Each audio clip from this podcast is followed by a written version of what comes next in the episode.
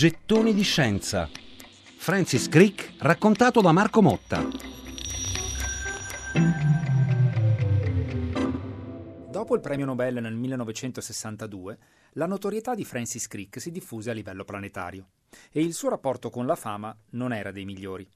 A un certo punto, ispirandosi a uno scherzo del critico americano Edwin Wilson, fece stampare un biglietto che recitava: «Il dottor Francis Crick la ringrazia per la lettera, ma è impossibilitato ad accettare il suo gentile invito a mandare un autografo, fornire una fotografia, curare il suo male, essere intervistato, parlare alla radio, apparire in TV, parlare dopo una cena, firmare una lettera di referenza». Nel 1966, in un articolo per la rivista degli studenti di Cambridge dal titolo «Perché sono un umanista?», Francis Crick scrisse: «Negli ultimi anni la biologia molecolare ha praticamente rimosso la distinzione tra vivente e non vivente. Ormai le favole semplicistiche delle diverse religioni del mondo non appaiono che fiabe per bambini». Sin da quando, all'età di 12 anni, Francis Crick aveva smesso di frequentare la Chiesa, aveva manifestato un ateismo intransigente. Litigò con Winston Churchill sulla possibilità di aprire una cappella nel Churchill College, di cui era socio fondatore. Arrivò a formulare anche una nuova benedizione da recitare prima dei passi del college. Fa che anche oggi ricordiamo il nostro simile che ha lavorato affinché noi possiamo mangiare. Si espose invece più raramente su temi come genetica e razza e il controllo della crescita demografica, consapevole che le sue idee su questi temi erano molto simili e altrettanto controverse di quelle che in futuro provocheranno attorno a Jim Watson furiose polemiche. La sua visione radicalmente laica e scientificamente riduzionista caratterizzò le ricerche a cui si dedicò dopo la decifrazione del codice genetico.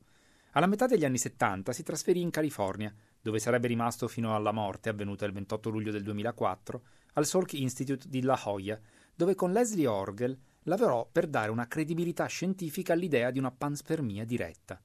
La vita sarebbe arrivata sulla Terra inviata deliberatamente da una forma di vita intelligente.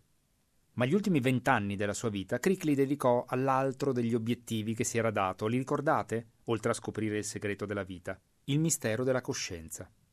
A 60 anni suonati si gettò a capofitto negli studi sul cervello. Il neuroscienziato italiano Valentino Breitenberg ricordava: «Non ho mai incontrato qualcuno capace di assimilare criticamente tanti fatti in così poco tempo». Le ricerche condotte insieme a Christoph Koch per trovare un correlato neurale della coscienza contribuirono a dare legittimità scientifica agli studi sulla coscienza, che molti scienziati continuavano a ritenere roba da filosofi. Nel libro La scienza e l'anima, Crick scrisse: «L'ipotesi sbalorditiva è che proprio tu, con le tue gioie e i tuoi dolori, i tuoi ricordi e le tue ambizioni, il tuo senso di identità personale e il tuo libero arbitrio, in realtà non sia altro che la risultante del comportamento di una miriade di cellule nervose e delle molecole in essi contenute». Il grande istituto di ricerca multidisciplinare che oggi porta il suo nome, il Francis Crick Institute a Londra, è stato concepito sin dal progetto architettonico per far incontrare e dialogare scienziati di settori diversi. Il modo migliore per omaggiare Francis Crick, come ricordava l'amico Sidney Brenner, conversare era il suo maggiore stimolo.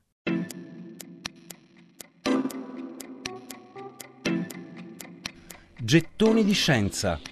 Francis Crick raccontato da Marco Motta.